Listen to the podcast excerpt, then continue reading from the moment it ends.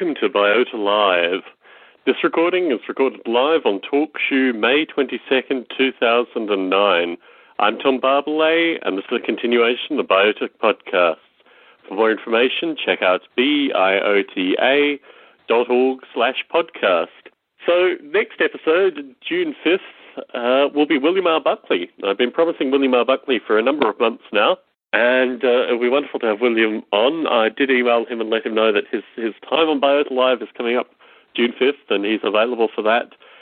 William R. Buckley's been doing stuff with Artificial Life since Artificial Life 1, uh, and I think it's probably best that he introduces himself in a full way. However, he has an amazing idea with regards to kind of internal um, replication, kind of RNA in artificial life.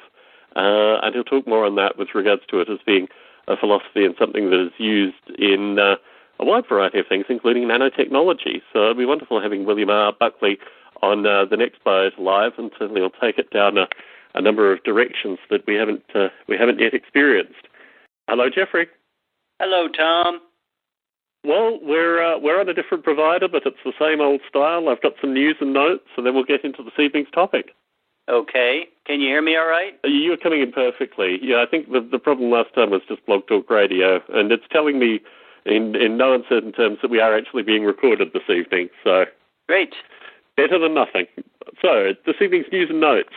Uh, Dick Gordon is, and I and uh, Bruce Damer have been in correspondence for probably a month or so now with regards to the Biota 5 conference. The plan currently is that it's going to be held in 2011, and uh, Dick, Bruce, and I have had some correspondence about what it's going to contain. We have another caller on the line. Is that Gerald?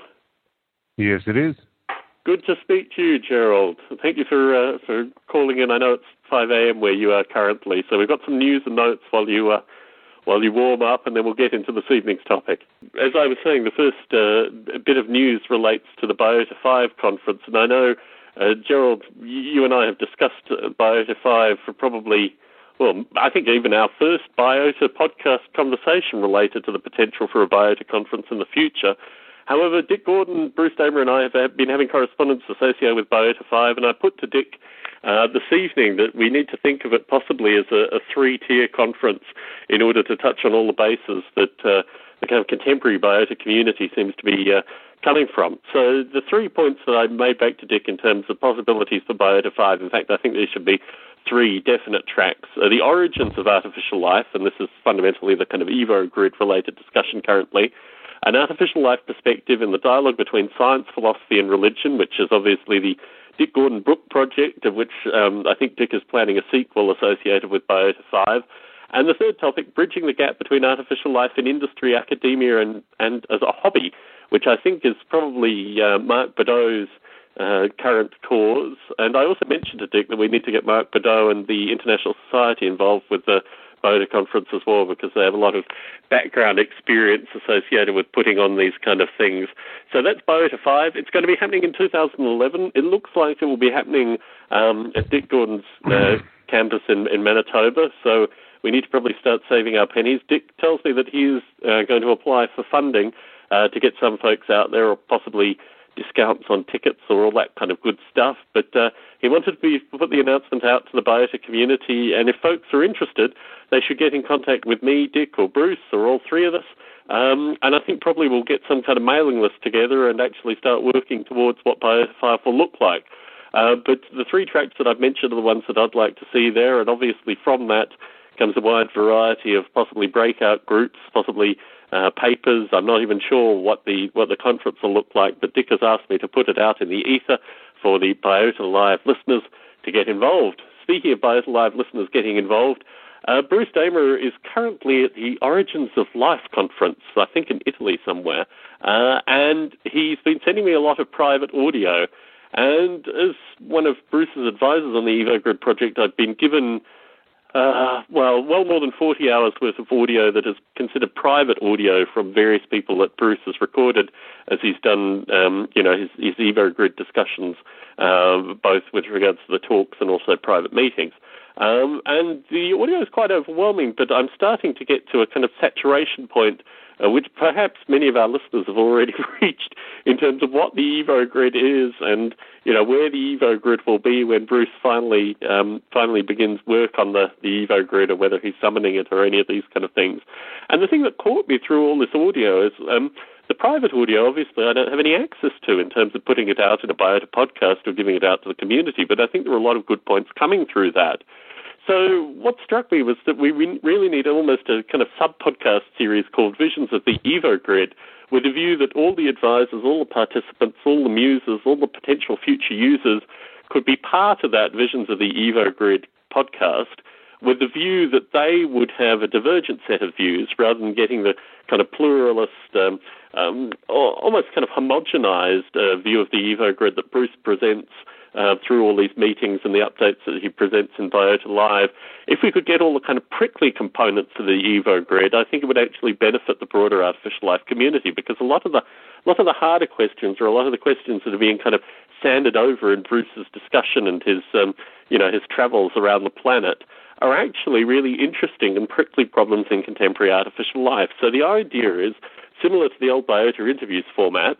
I will probably interview the uh, advisors and various folk in a relatively casually, kind of laid back fashion, just to get their own particular views of what the Evo grid will be. And obviously, Gerald and Jeffrey, you will you will no doubt be um, within the first ten folk that are interviewed in this regard.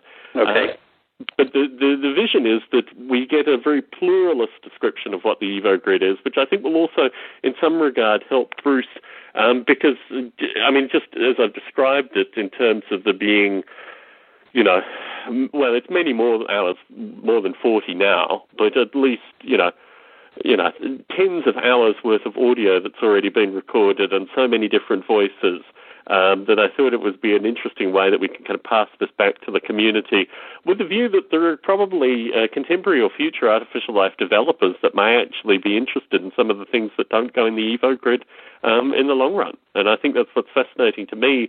And also, I mean, it's a great way to get folks like Freeman Dyson and Piet Hut and uh, Stuart Kauffman and a wide variety of the folks at Bruce, obviously all the people at Flint, into the Biota podcast series as well. So obviously there's a you know there's a subtle thing with regards to getting them into the conversation associated with the kind of broader Biota community too.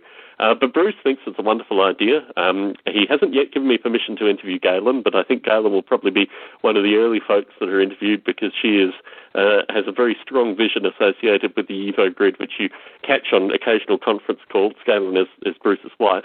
Um, so that's going to be coming in the future. My hope is to start recording this within the next, uh, you know, couple of weeks and start putting them in the Biota feed. And I'm interested in feedback from the broader uh, listenership to Biota Live about whether this is something that would interest them, whether they want to actively participate, or whether they're just getting Evo grid saturation, which ultimately is where the project came from in some regard because I was feeling uh, saturation in terms of the, the homogenized Evo grid.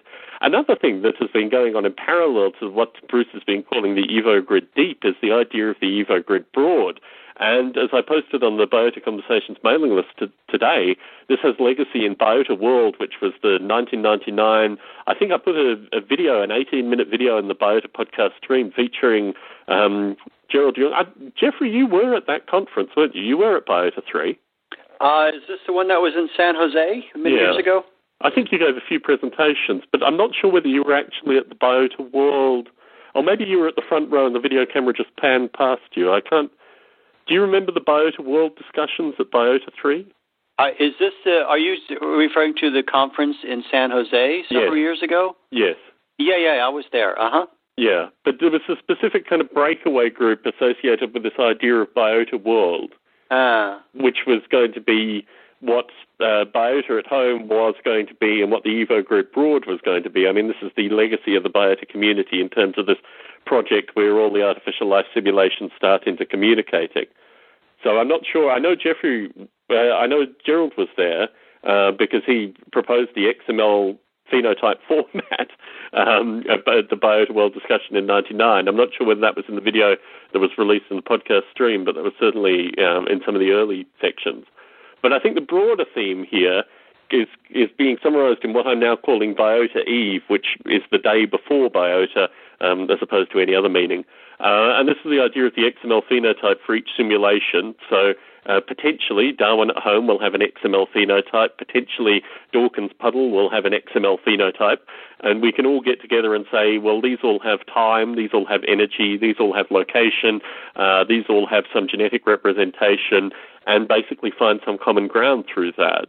I, I know Gerald, you and I have been discussing this for, for you know a couple of years now. But in terms of your most recent development with Darwin at home, do you see yourself actually producing some kind of XML phenotype which could go into this idea of Biota Eve? Uh, it's actually kind of funny if you look back uh, a number of years because uh, a, a, previous version of, uh, of what I'm working on now had a and a, a, a, vast repository of XML representations of the things that were evolved. It was uh, something I did years ago, and uh, I they were sort of uh, the the application will automatically publish them, and uh, every time a new version uh, um, would uh, appear from the evolution process. Every once in a while, it would save the, the the most fit of the of the population, and that was saved in XML. It did that years ago, and I'm not doing it at the moment because uh, because I'm decided I've decided to use uh, uh, very very compact binary representations of of the, uh, the Darwin at home creatures because there's going to be a lot of communication between client and server, and I'm hoping to be able to send fairly large numbers of them back and forth really quickly. So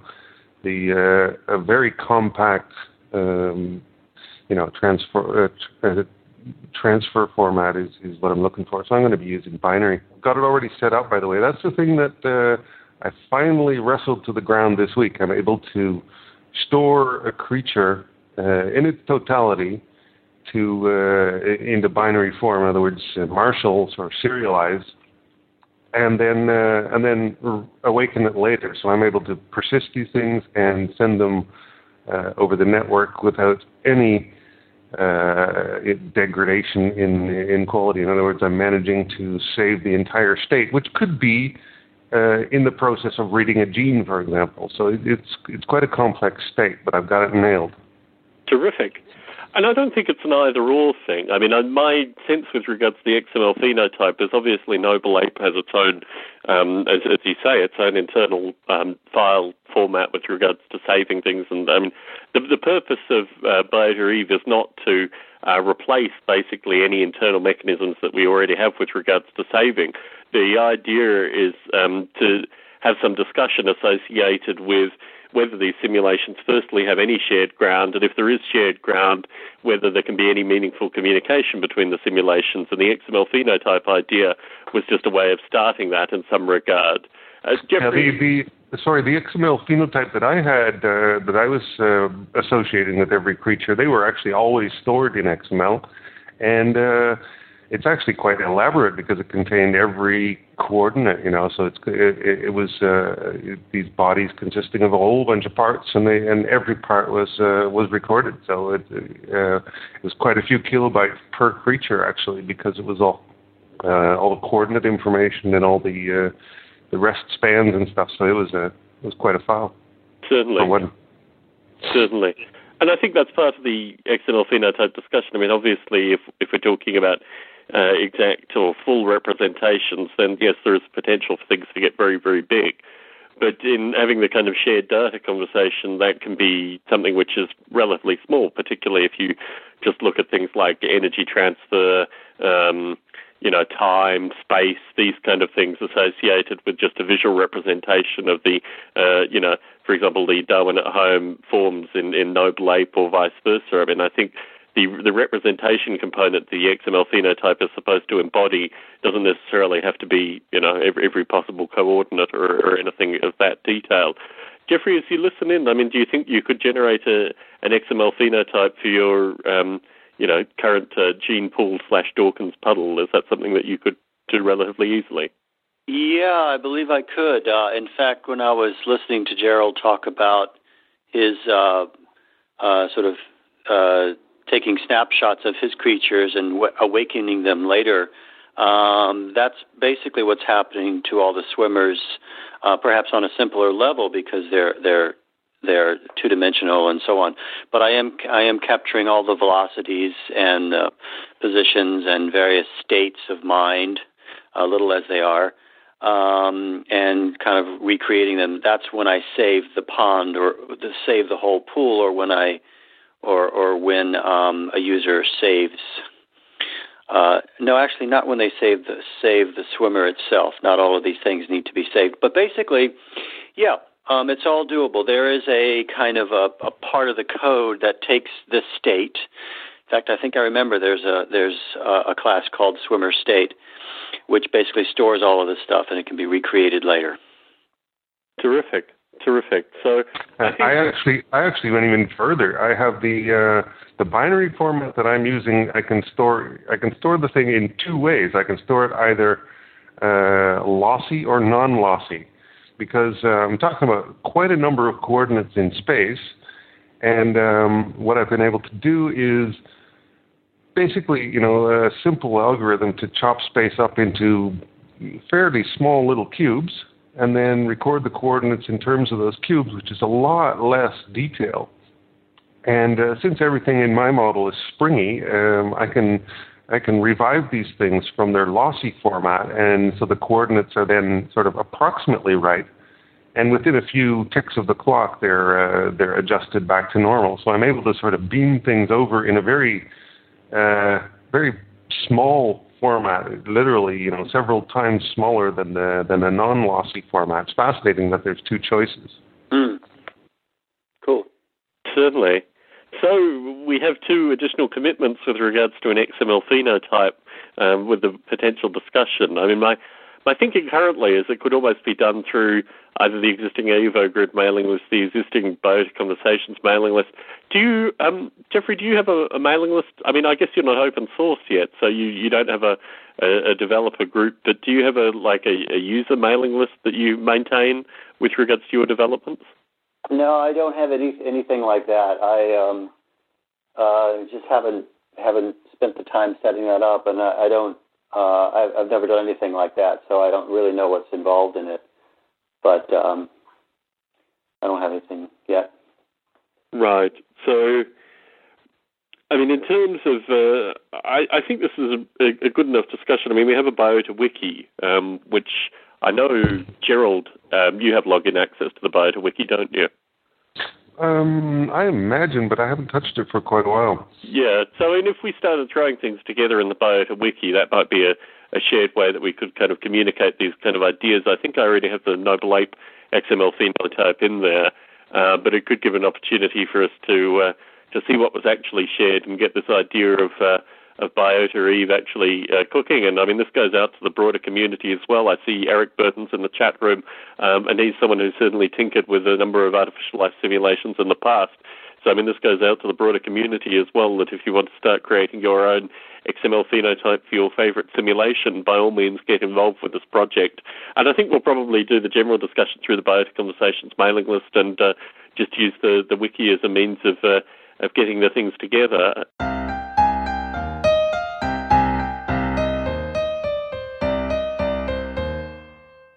This, in some regard, is a re-record of the uh, the ill-fated last recording with uh, with Jeffrey, Bruce Damer, and, and myself.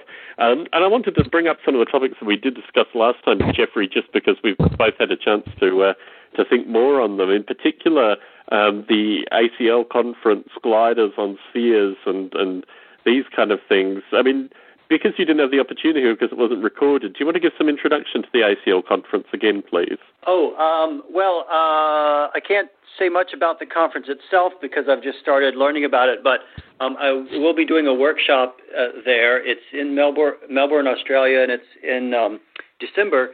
Um, and what I'll be talking about is uh, sort of looking at artificial life simulations on spheres and considering um, you know, what's the difference between running an A-life simulation on a sphere versus a flat surface or, or some other topology with particular interest in the biosphere and what kinds of dynamics occur on the biosphere um, because it's a sphere. And I, I, don't actually have answers yet. I just have these questions, and I think that uh, studying the spherehood of our planet in terms of artificial life simulations is could be an inter- interesting topic. And as I've uh, discussed with Gerald a little bit and with you last time, running uh, cellular automata, which are fairly predictable, well-behaved models on a sphere using the geodesic grid, um, is kind of one way to look at this issue, um, you know, mathematically. So that's kind of where I'm at right now. And in terms of the broader kind of surveying of, of different perspectives, I mean, you start off with um, gliders. Certainly, when you were on last time, we discussed intelligent agents, um, and particularly the idea of uh, agent navigation over a sphere versus agent navigation over a plane. Right. So, Gerald, for the for the listeners, what, what's your particular perspective with regards to spheres and artificial life simulation?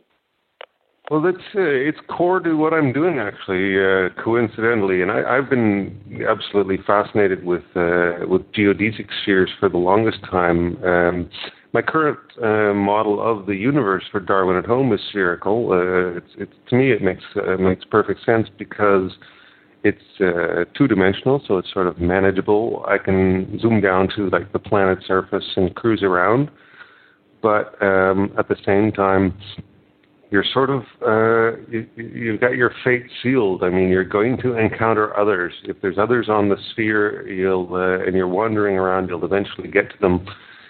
and and actually, the the the way I'm doing it right now, code-wise, is is uh, the the universe is divided into triangles, which is interesting because the surface of a sphere is, of course, dividable into triangles.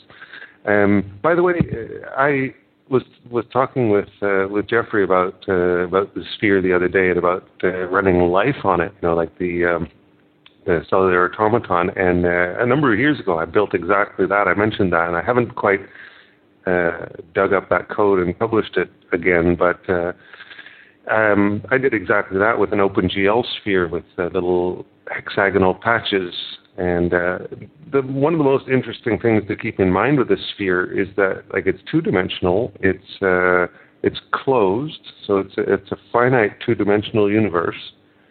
Um, but also um, it's got sort of errors in it in a way. I mean, you can't you can't put a regular pattern on it. There are uh, hexagons everywhere except for 12 points. So there there are 12 places where you just can't have a hexagon. You have to break the rules and, and have a pentagon. And those are basically the corners of, of the sphere, the corners of the icosahedron. So uh, that has a really interesting impact on a cellular automaton because you know the, what we're used to is sort of the, uh, the the plain old square scenario on a, on an infinite 2D surface, whereas on the sphere you've got these corners in a way, and they have a dramatic effect because, at least if you use the rules uh, similar to, to Conway's life, because it depends on how many neighbors are alive and how many are not. And there are some anomalies in there are 12 anomalies of, uh, of, of these patches because they've got five neighbors instead of six. So it uh, it causes the the patterns that appear are a consequence of these corners, which is fascinating. Certainly. Yes. That's that's uh, that's exactly the, the, the question that I've been exploring, and in fact, um, G- Gerald, you're talking about using a, an icosahedral geodesic, but there are of course other ways to make geodesics. So, for instance, if you use a cube, which I think is something that you had done, Tom. It's it's my favorite method because instead of having uh, twelve, you only have eight. eight it, it's it's less uh, it's less accurate though because. Uh, uh, as uh, Fuller showed way back when, uh, when he created his uh, map of the world, where all the landmasses are connected uh, by virtue of slicing up the surface in triangles and then doing some extra little ex- uh, sub-slicing. But um, the the point is, you know, you can you can. oh, I guess I'm not quite awake yet. Uh, um, so I, I, I can express it. Um, the, the, these points, these anomalous points, express the curvature of the sphere.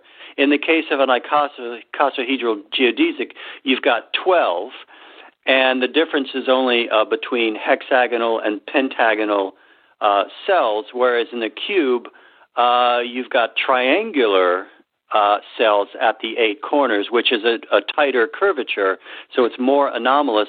If you go all the way down to a tetrahedron, uh, if you've ever d- done a geodesic on a tetrahedron, you've got very mm-hmm. exaggerated points of curvature. And if you go all the way down to uh, the way the Mercator projection is is is projected, where you've got a north and south pole, the north and south pole are extremely distorted regions. So you can just think of it as how you distribute the curvature of the grid on the sphere. Yeah, and you could also say that the uh, icosahedron is the best possible representation because it involves the least distortion when you squeeze it flat. Correct. Yeah. Yes, I mean my my perspective with regards to the cube was always that the underlying surface um, that I was mapping to had a resolution as well, and the cube was always uh, where a unit on the cube was equal to a fractional unit of what I was mapping down onto in in terms of just having vast resolutions. So particularly um, because the um, Noble Ape landscape algorithms are really um, fundamentally fractal in terms of the way that they're generated, um, the idea of these points um, really is, is immaterial in terms of the fractal nature of the way the landscapes are generated. And certainly for my purposes, moving that fractal to anything other than uh, uh, you know square coordinates in some regards made it very difficult to actually replicate that kind of fractal behavior. I remember Gerald when you were originally talking about spheres, I thought quite a bit. Uh, about how you would take some of these fractal uh, behaviors to um, uh, you know, the, the, the, various mappings that we've described. Um, in terms of um, in terms of the, the hexagons and the, these kind of things, are the are the fractal mappings that you know of in order to create realistic landscapes? Uh, I haven't looked that up, um, but it's it, it's really interesting the difference between uh, the, the icosahedral approach and, and the cubic approach. It's something to really look into uh, maybe for people in the audience as well, because um, uh, the more you play around with spheres, the more you realize that it it is sort of uh, straightforward. Uh, you know, you, you start to learn the rules and get an appreciation for it fairly quickly. But at the same time, you realize that most of the world is crippled with respect to understanding how the sphere, uh, the icosahedral sphere, works, because we just we just don't grow up with hexagons and pentagons making up a, surf, a surface. Excuse me. The the um, we just we're, we're just not used to reasoning in that way, and it's really interesting when you when you play around with the sphere and discover that that it is actually uh, frustratingly difficult to to really work with it because we're just not accustomed to it. We don't we don't get taught this in school. Right. that's we one have, of the we have to go uh, go through the Buckminster Fuller uh, phases of discovery uh, and kind of reach reach that same level. Actually, can I just make one point? Um, we were talking about gliders. Uh, I did make one discovery that in some of the glider-rich uh, cellular automata that I discovered, some of them, when they pass over these points, they they actually survive quite well. And this is this is sort of the test that I that I want to do, is that there are certain kinds of CA that are robust upon these. Um, kind of discontinuities. Uh, and so looking at CA in terms of robustness uh, over discontinuities in the in the grid is is an interesting thing. Some of occasionally a glider will fall apart or split into two gliders in these in these points, uh, but mostly they would just pass right through and kind of reassemble themselves, which was kind of cool to see.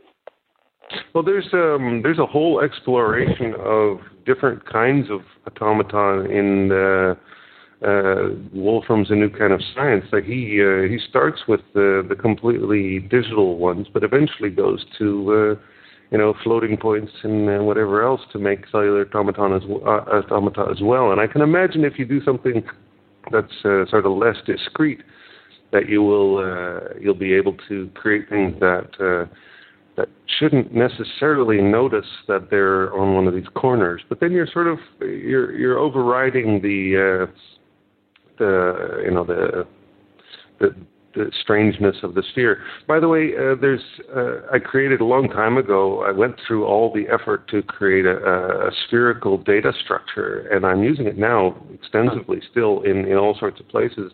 And what I uh, what I do is I, I generate every dot of a geodesic sphere uh, arbitrarily detailed. So I'm able to do that. It just you know adjusts the coordinates to uh, push them out to be actually spherical in form. But every uh, vertex has uh, has its coordinates, and I'm also in this uh, in this object I've made a connection, um, so you can actually navigate around from one from one patch to at the neighbor patches. All the all the connections are made, so that makes it really easy to do. Uh, you know things that travel around, and uh, you know, it's lovely to be able to generate them arbitrarily large. I've been using them for any number of things in the last while. I use them for creating really nice looking OpenGL spheres, nicer than the sort of uh, standard sphere, which is a, in a sense, a Mercator sort of, uh, you know, with the, the, the two poles having them really squeezed like a, mm-hmm. like, like a sphincter, I guess. um, and so this, this, and also I've used it to as a sort of a, a, scaffolding in which to build spherical tensegrities. So basically, this uh, I, I, create a sphere and then uh, make the uh, uh create the, the, tensegrity and then toss the sphere, throw it away. Mm. But in terms of the, I mean, this is very much kind of the um, you know the uh, the developer god looking down on the sphere. In terms of the intelligent agent on the sphere, uh, Gerald, is this library able to give meaningful navigation for them as well? Yeah, it was actually built precisely for that, so that you could uh, create things that have the point of view of being on the surface. Because the way it works is there's not even. I mean, that this is one of the things here. Just to let your mind wander a little bit about this uh, on the sphere and uh, avoid the um, the sort of prejudice of having it rotate, which gives it poles. You know, suppose it's not rotating, so it doesn't have poles which is uh, like the Darwin at home model currently. If you're on the surface, there's no such thing as north or south. There, there really is no such thing as direction, uh, which is interesting. You know, it doesn't really matter which direction you go because you're not heading towards or away from any pole or anything. Any, uh, every every one of these 12 corners is identical. So that's really the only way you can uh, locate yourself. So the way I built this library to work is you have two patches in in mind when you navigate. And in the case when you're standing on a hexagon, you can go straight ahead. But if you're on a pentagon, you can't go straight ahead. You can go slightly to the left, slightly to the right, or backwards. Mm. But but you can't necess- you can't go across. Uh, you can't go straight ahead. So in effect, you know, you can navigate around, but you have to be ready with two sets of rules. One for when you're in hexagon land and one for when you accidentally step on a, on a pentagonal corner because you've got you know a different number of neighbors. So, mm. uh, but you're moving in quanta. You're moving in quanta over individual hexes, or when you're on a uh, pentagonal one into another hex, or potentially into from a hex into a pentagon. I mean, this is what you're saying. These are these are discrete steps. They're like you know. Uh, um, uh, patches on on a chessboard. Only they're tri- or they're uh, hexagonal and pentagonal, and they have different numbers of neighbors. So yeah, they're they're discrete patches. So the chat room is asking me to introduce you both. We have on the call Gerald de Jong and Jeffrey Ventrella. We also have in the chat room Eric Burton, Dick Gordon, and William R. Buckley. So and a number of other folk as well. So obviously TalkShoe is showing us that folks who want to participate can quite actively. Thank you very much to the folks in the chat room. And if you have any questions, please, um, you know, please uh, type them in, and I'll be sure to ask them. Just before we move on, um, Gerald, in particular, I mean, have you looked at Wolfram Alpha in the past week? Uh, no, I've been reading the odd thing about it here and there. Um, there are some important things to keep in mind when you're looking at Wolfram Alpha because it's it's not like a Google killer. It's it's a completely different story, and uh, the source of the information and what you can do with the results. There are some interesting rules set up about that. I mean, they they have a different sort of. Uh, Wolfram has a very different corporate attitude than Google does, for example. So look at the fine print. Have you been using it, Jeffrey? No, I just caught a little bit of the Wolfram on the video. Um, not enough to to get a good grok of it. Uh, so I'm, I'm waiting to hear more. My own view is it's very much like an almanac. So rather than being a, a standard search, you get kind of almanac entries mm-hmm. um, with regards to names and dates and these kind of things. And my real frustration is the um, I guess the great power that I found when I used Mathematica, I used Mathematica when I was at university, was its ability to kind of move you in different directions. I mean, ultimately, in some regard, analogous to Wikipedia, when you look something up and you see another link in the Wikipedia thing, and you move all, you know, all around Wikipedia with regards to just the uh, active text links. But I mean, so something analogous that goes on with Mathematica in terms of actually exploring various mathematical spaces, and certainly that was my hope with regards to Wolfram Alpha. I'm, I'm not quite as heavily a Wolfram devotee as, as Gerald is, um, but certainly I had uh, very high expectations, and as it is currently, I do understand that it's very early days. Um, but I was a bit frustrated with the very the very basic nature of the stuff that I could do with it. Um, and certainly this was something that I think Rudolf Pennekoff uh, mentioned in a Biota Live recently um, that we should be following because there are there are underlying components that have some uh, vein into artificial life in some regard. So I was interested in hearing uh, both your ideas with regards to this.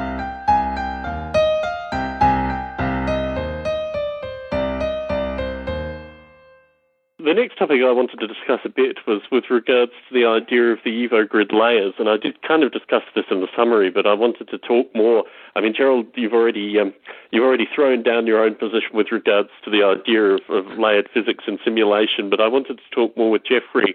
Um, I mean, I first explained this idea to you on the call that wasn't recorded with regards to the ideas of the layers of physics and uh, the way uh, the Evo grid would move through these layers. Have you had any any chance to kind of reflect on this, and do you want to add anything more to your thinking, Jeffrey? Uh, no, I, I don't have any more thinking on it. Maybe you can remind me what we talked about. There's different layers that are that are sounds like they're critical uh, for for EvoGrid to have uh, many resolutions of of uh, of behavior. Correct.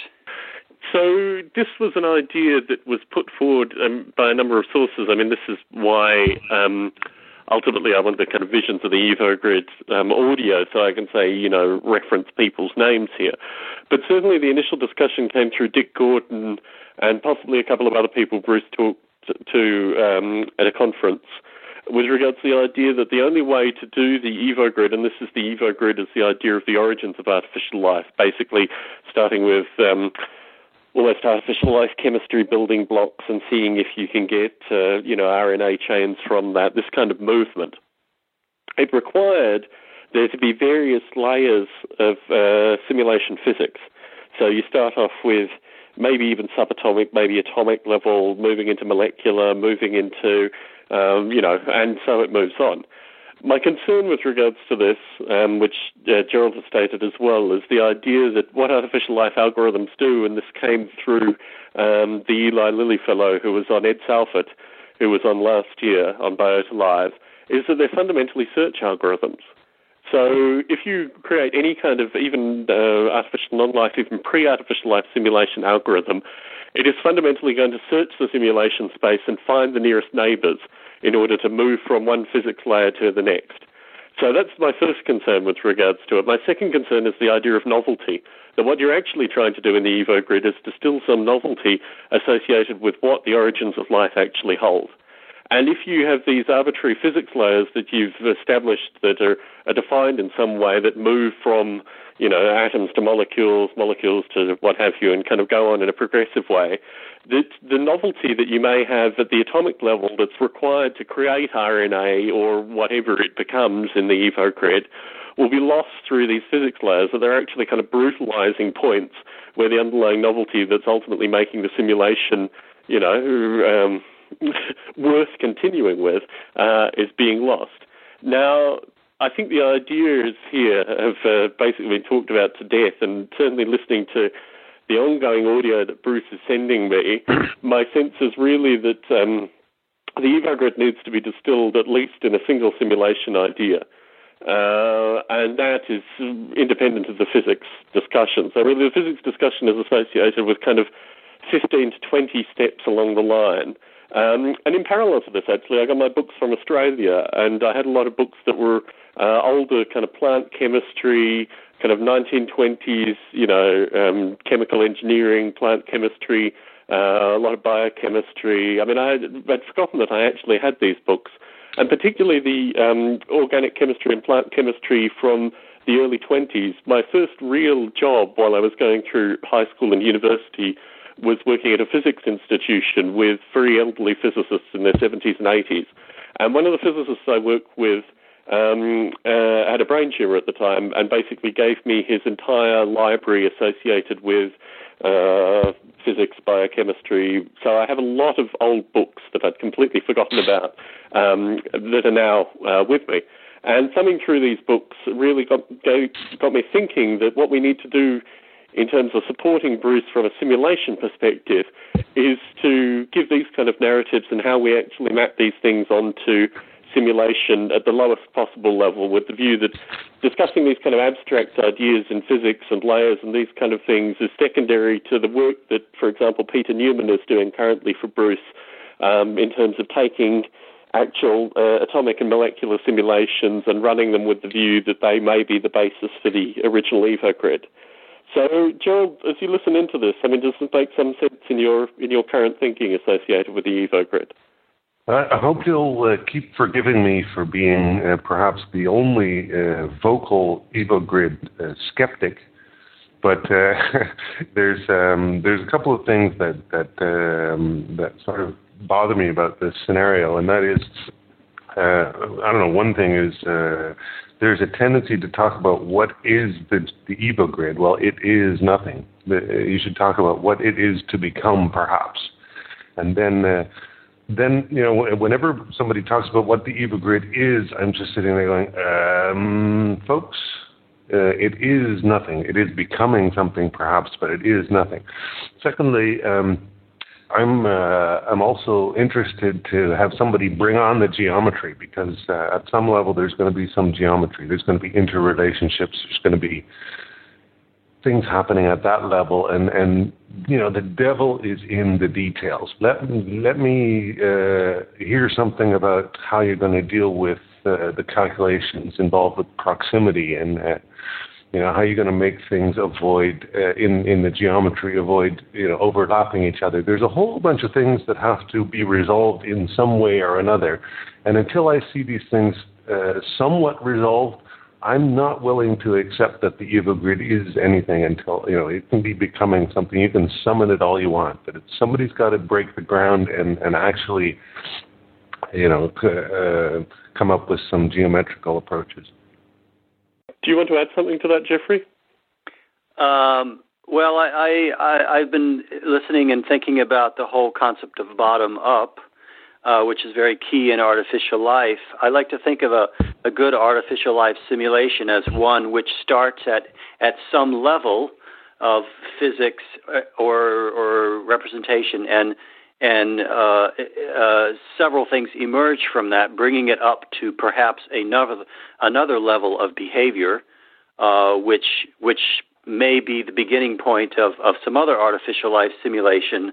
Um, but uh, br- bridging between these layers, like if you're talking about molecules, and then if you want to get to geometry, where, as Gerald said, you're looking at proximities and things things of that sort, that's quite a large distance. Um, and I don't know if if in this millennium we have computers or simulations that can do that, but maybe eventually we will. Um, I also think that um, while the goal, while it's ideally it would be great to have a, a, an artificial life simulation that that bridges all of these levels uh, and where, where there's no nothing arbitrary.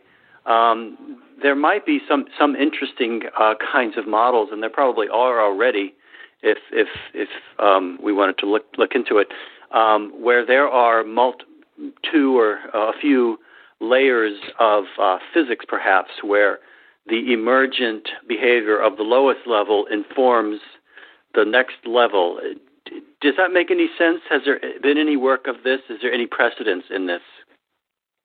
Do you know? It, was this was the issue that we talked about quite a bit, Tom, wasn't it? Because uh, there was this discussion of uh, you know how you go from one level to the next, and uh, and yeah, my tendency is to think that there's going to be arbitrariness involved. Certainly. Look, I'm just going to read what the chat room is typing because I think that's actually quite interesting, and then I'll give my, my own view with regards to this. So William R. Buckley, who uh, uh, dates back to the first Biota, uh, first A-Life conference rather, is very sceptical of the Evo Grid as well and feels that it's really putting old wine in new bottles. We will have the benefit of talking to William um, next Biota Live, and I'm sure we'll have the opportunity to, to chat with regards to the Evo Grid. Um, Eric Burton is saying that the Evo Grid is unbounded brilliance, and Gerald de Jong is lavishing his social capital on naysaying, uh, which I thought was uh, you know worthy mentioning. uh, and uh, Dick Gordon is just testing things. Uh, so anyway, uh, how about guests signing in? Okay. So the chat is is now going crazy. I'll give you my summary. I, I agree with everything that you said, Gerald. In fact, my own experience with regards to the Evo Grid privately is listening to um, lots and lots of audio from these conferences of people just riffing continuously about what the Evo Grid is. Um, as you say, as something that actually exists. And I think, particularly as simulation authors, we are in a unique perspective to actually know what our own simulations are in a very intimate way. There are two parts to the Evo Grid that I see. The first is an, an ability, because Bruce Damer just attends these conferences and talks, uh, and in many regards, I think we can all agree is a visionary of some, you know, some merit. Uh, and in doing this, he is bringing people into the conversation that I think can be brought into the biota community. So that's really the idea of Visions of the Evo Grid is actually getting these people talking in the biota community to introduce them to the biota community. So I think the Evo Grid in that regard is something that's quite separate from this thing which may happen in the future. Mm. Having said that, um, in particular, going through all these old books and in particular also starting a new job this week, I do get the sense that software, and we're all very intimate with this, is something that is very applied and very practical, and certainly through the private discussions that I've had with Bruce, um, Dick Gordon's been on them as well, also um, Peter Newman. The question I always put back to Bruce is as the Evo Grid as a description expands, how much would it actually cost to make the Evo Grid? When Bruce originally started the Evo Grid, it was very much this idea of open source. That basically we would have people like Adam Ierymenko, um, you know, basically Graytham Boston, Graytham Silicon Valley, Graytham London, all you know actively contributing to the Evo Grid as a kind of open source collective, and it was very much this idea of Biota Eve then. Now we have something which is completely different, which I actually think is um, something which would cost um, millions of dollars to actually implement. I mean, I think the Evo Grid is something real, requires tens of programmers, it requires things which Bruce hasn't even imagined yet. So this is, in some regard, the real narrative associated with summoning the Evo Grid, that what Bruce is actually doing is not talking about anything that is real currently. It is something which is sparking ideas in a broader community to bring them into the artificial life community. It's almost the uh, the bait and switch method fundamentally uh, to get folks such as Freeman Dyson and others into the artificial life community, uh, Biota Community, um, International Society of Artificial Life, all the groups that we've gathered together. So in this regard, the Evo Grid isn't ideal. The Evo Grid isn't something like Darwin at Home. It isn't something like Gene Pool. It isn't something like Noble Ape. It isn't something like Breve. It isn't something real currently. However, what it is in terms of uh, potential is getting these kind of thinkers and these kind of people actively involved in some kind of discussion, which I'm trying to bring into the biota community with the view that, you know, if Freeman Dyson was working with uh, you, Jeffrey, or you, Gerald, you would have a very different kind of simulation at the end of your interaction with Freeman Dyson. Mm. So I think there's some real benefit in the Evo Grid, in the summoning the Evo Grid idea as a means of bringing people into the community. And in this regard, this is why I've maintained the kind of Evo Grid discussions in the Bios podcasts because I think it's not about something that is real, it's about something that is potential, and it's something which is now almost completely removed from what we talk about in terms of artificial life. I see the uh, Evo Grid as a meme, kind of M E M E. I think it's a meme. It's a it's an idea that's rather catchy and it gets people talking. I, I think maybe that's what you're talking about, Tom uh, and perhaps it may turn into something, and we don't quite know yet. I think the, there is another there is another issue in the artificial life community that is associated with um, the idea of artificial life in industry, academia, but also moving the hobbyists back into something where they're actually getting paid to develop artificial life. And the Evo Grid is probably not a particularly good method to move to that point, but it is at least starting a discussion, I think, that will result in at least some discourse associated with how much does it cost to actually produce these kind of simulations. So, in parallel to this, particularly with regards to um, the astrobiological community, I think there's a lot of potential in what Bruce is doing currently to bring uh, things like NASA funding and these kind of things into the artificial life community. So I think the functional purpose associated with the Evo grid is something which I tried to kind of say uh, implicitly, but I'm now starting to say explicitly just to kind of bring people up to speed with why we constantly seem to be talking about this thing that isn't actually happening, as, as Gerald put so wonderfully. Um, but the idea of the Evo grid, as, as Jeffrey says, is the meme, um, is really what we're running with currently. And certainly in my own role as an advisor on the Evo grid team, I've said to Bruce that he needs to move from talking about the Evo grid as something that is real in, to this idea of summoning it in the future. I mean, Gerald, as I describe it this way, does this resonate with you at all? Oh, absolutely, Tom. I thought that was the, the, the best thing I ever heard about the Evo grid was the the word summoning because uh, that that's much more you know realistic. It's it's almost uh, it, it's sort of dangerous to use the wrong language in, in, in on these things because you have to be a little careful about the words you use. If you use the word "is," you know, you're you're you're stepping on uh, thin ice. So make sure you uh, you use uh, becoming and use uh, summoning instead of you know talking about what it is, because that's a mistake you can easily make when you've talked about something for long enough. You know, you, you eventually talk about it as if it's there, but it really isn't quite yet. Yes, it's something that scares me actually when I listen to the private audio is that there is a there is a. Um, I mean, Bruce does this when he when he talks about it, particularly when he was at the Flint lab. Uh, I think the Flint people, and also when he's talking to Stuart Kauffman, you do get the underlying sense that there is a transition between future and present in, in Bruce's own talking, and certainly this is why I've um, emphasized the idea of summoning the Evo grid. Um, I, I, I mean, it's difficult to say what it will become, and certainly Bruce is completely independent of you know my own thinking in, in, in many ways with regards to this.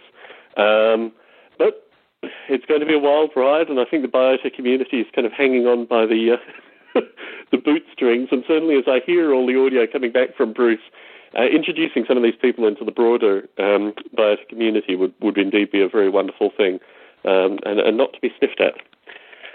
So, uh, what more did I have to discuss? Um, I wanted to put out an idea. Um, I'm currently writing for H which is uh, a kind of online magazine. Um, I've submitted an article to them. I'm writing another article currently, uh, and it's to do with Freeman Dyson's challenge to global warming. And I thought this was a particularly good thing to talk about as we're talking about spheres, and also I know uh, Jeffrey in particular uh, you know, your, your background with regards to Gaia and all this kind of stuff um, is, is, important. So I wanted to put this to you in particular. I think Gerald can kind of come along for the ride. But Freeman Dyson's challenge associated with um, global warming is that we need to write better simulations. And as a simulation author, I see that as being relatively neutral in terms of it being for or against global warming. However, obviously, uh, the against folk kind of jumped on that as a means of saying, you know, of course, the simulations are horrible, we need to write better simulations. What interests me in that thinking is that certainly my own background with regards to simulations, primarily physics simulations, but also some of the tinkering that I've done with Noble Ape, indicates that when you write better simulations, they usually kind of move towards the results that you've already confirmed. And there's no notion with regards to what Freeman Dyson is saying. I mean, I take, I take it the other way that if we write better simulations, we'll probably see the circumstances are in a far worse situation than we, we even view them currently. I don't think it's an ideological claim that better simulations need to be written. And so I started exploring this, going back through um, reading Freeman Dyson and also others associated with this. And I think the idea that um, improving simulations and getting finer results, actually moving away from this idea of um, uh, reversible um, uh, global warming, that there are things that we can do now to actually, you know, reverse the situation, which I think is the is the positivist line. If we move from that, and if the simulations actually show that we are in an irreversible situation and things are in fact getting, um, you know, considerably uh, considerably worse, I'm seeing Dick Gordon here. Uh, he's, he's saying more. Anyway, that uh, you know this is something where simulation authors can actually participate in a kind of philosophical uh, view. Uh, I mean, Jeffrey, this is something obviously that you think about quite a bit. Does that seem reasonable to you? Yeah, well, uh, it, I think actually the the real solution to to climate change is is to reduce the human population to about a fifth and to keep it that way.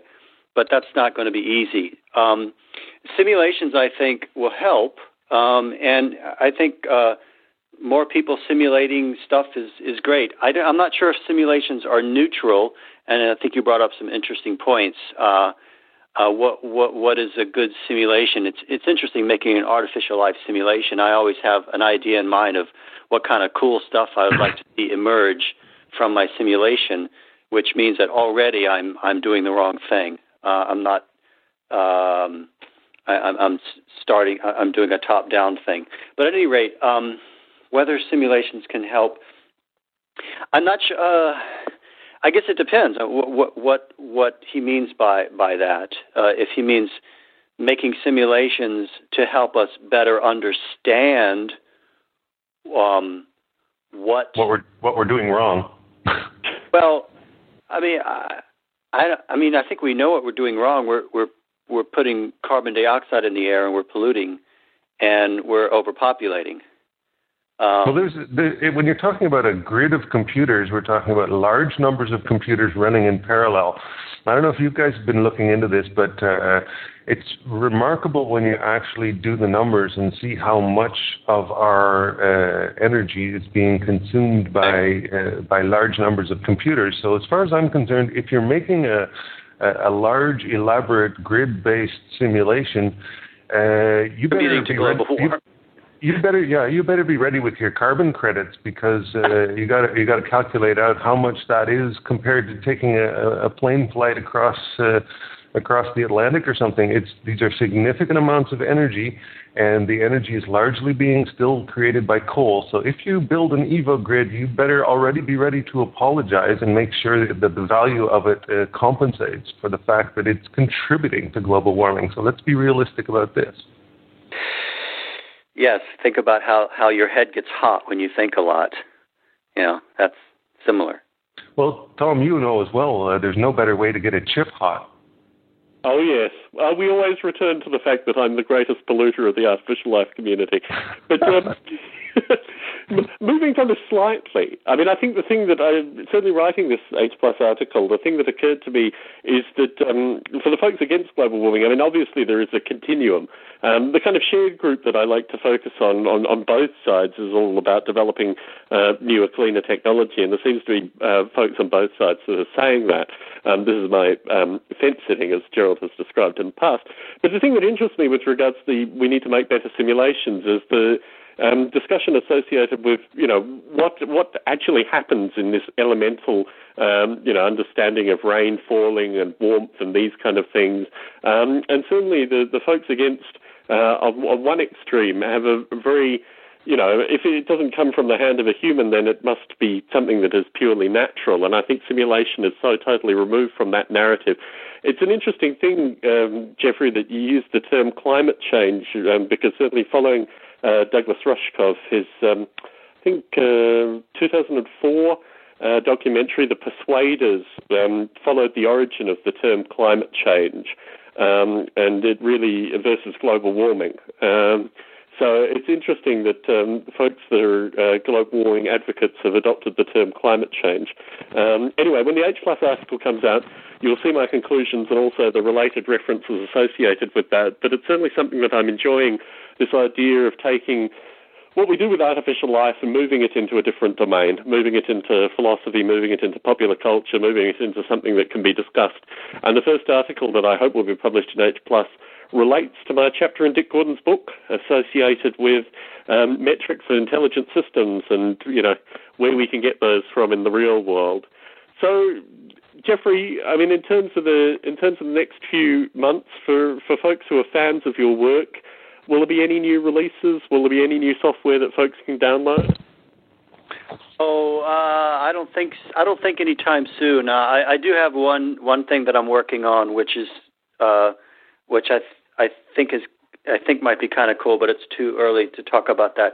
But um, yeah, I, uh, by, by the time I, I, I go to the um, uh, it's in Australia, I think I'll have I think I'll have terrific. And, in, term, in terms of the plan to move stuff open source, what's is the is that still on the? I know when you were on the non-recorded show, you mentioned that you have a fellow who's currently doing a 3D version of um, Darwin. Gene Pool. Yeah, well, it's not open source, but he's doing a 3D version. Um, so uh, so that that should be pretty cool. Terrific. And in terms of the open source, do you think do you think ACAL will be the, the launch point for the open source version? I, I don't know, Tom. I'm not sure yet. Okay. Well, if you need any assistance with that in terms of uh, moving things into open source, you have two very able bodies on the call currently, and I think a few in the chat room as well that would be willing to sign NDAs or do whatever is necessary to uh, to actually get your stuff out to as uh, you know as many interested folk as possible. Cool. And Gerald, I mean, every time I talk to you, it seems to be constant changes with regards to Darwin at home. I notice you haven't recorded a podcast in a while. Are you are you planning on updating folks via the podcast? Oh, of course. It's just that uh, I'm still sort of in the mode where I'm uh, trying to. Uh, uh, you know, make use of as many opportunities as possible while the economy is still uh, supporting me. So um, I will be getting more and more time as the year goes on uh, to work on the project, and I'm still doing things, uh, quite significant things in, in the, the time I have in between uh, in between work and everything else, and uh, making significant progress. And it's really sort of coming together. It's just that I need some extended periods to work on it. I think I'll get that this summer. Amen. So, uh, I'm, expecting, I'm expecting I'm expecting a release uh, of of some sort of demo by the fall. So uh, it's uh, it's exciting because I think there's I've been working for quite a long time. It's uh, this is some serious deferment of gratification. I've been uh, you know building chunks and really enjoying it, but I can't really put it out there and get much feedback. And and definitely you know the podcast has been lagging a little, but uh, there also hasn't been too much happening. I'm I'm pretty well ready to do another one now. and I imagine I imagine that when I'm get when I start to get rolling again, that I'll be probably putting them out more frequently when uh, when things are really happening quickly. I was hoping William L. Buckley would call in so he could give some introduction to what he would be talking about next Biota Live. But on June fifth, we will have the man himself. It'll be a wonderful opportunity to discuss a number of the things associated with the biota community and also his his work up until now, and also his views with regards to the Evo grid and a number of other things. Jeffrey, Gerald, it's always a pleasure to have you both on Biota Live, um, and I think certainly, uh, Gerald, your feedback with regards to the Evo grid will be listened to by Bruce and dissected, no doubt. Are you both active? I mean, you're both probably passive advisors to Bruce, but um, has he contacted you both about being active advisors? I think he's got enough advisors by now. 25 and counting. Well, thank you both uh, once again for participating, and thanks for the folks for listening in. This TalkShoe version has been an unqualified success. The chat room is on fire. Uh, folks are still typing. Thanks to Dick Gordon, William R. Buckley, uh, Eric Burton, and all the other people that have participated in the chat. Good chatting with you both. Take care. Bye bye. Thanks, Tom.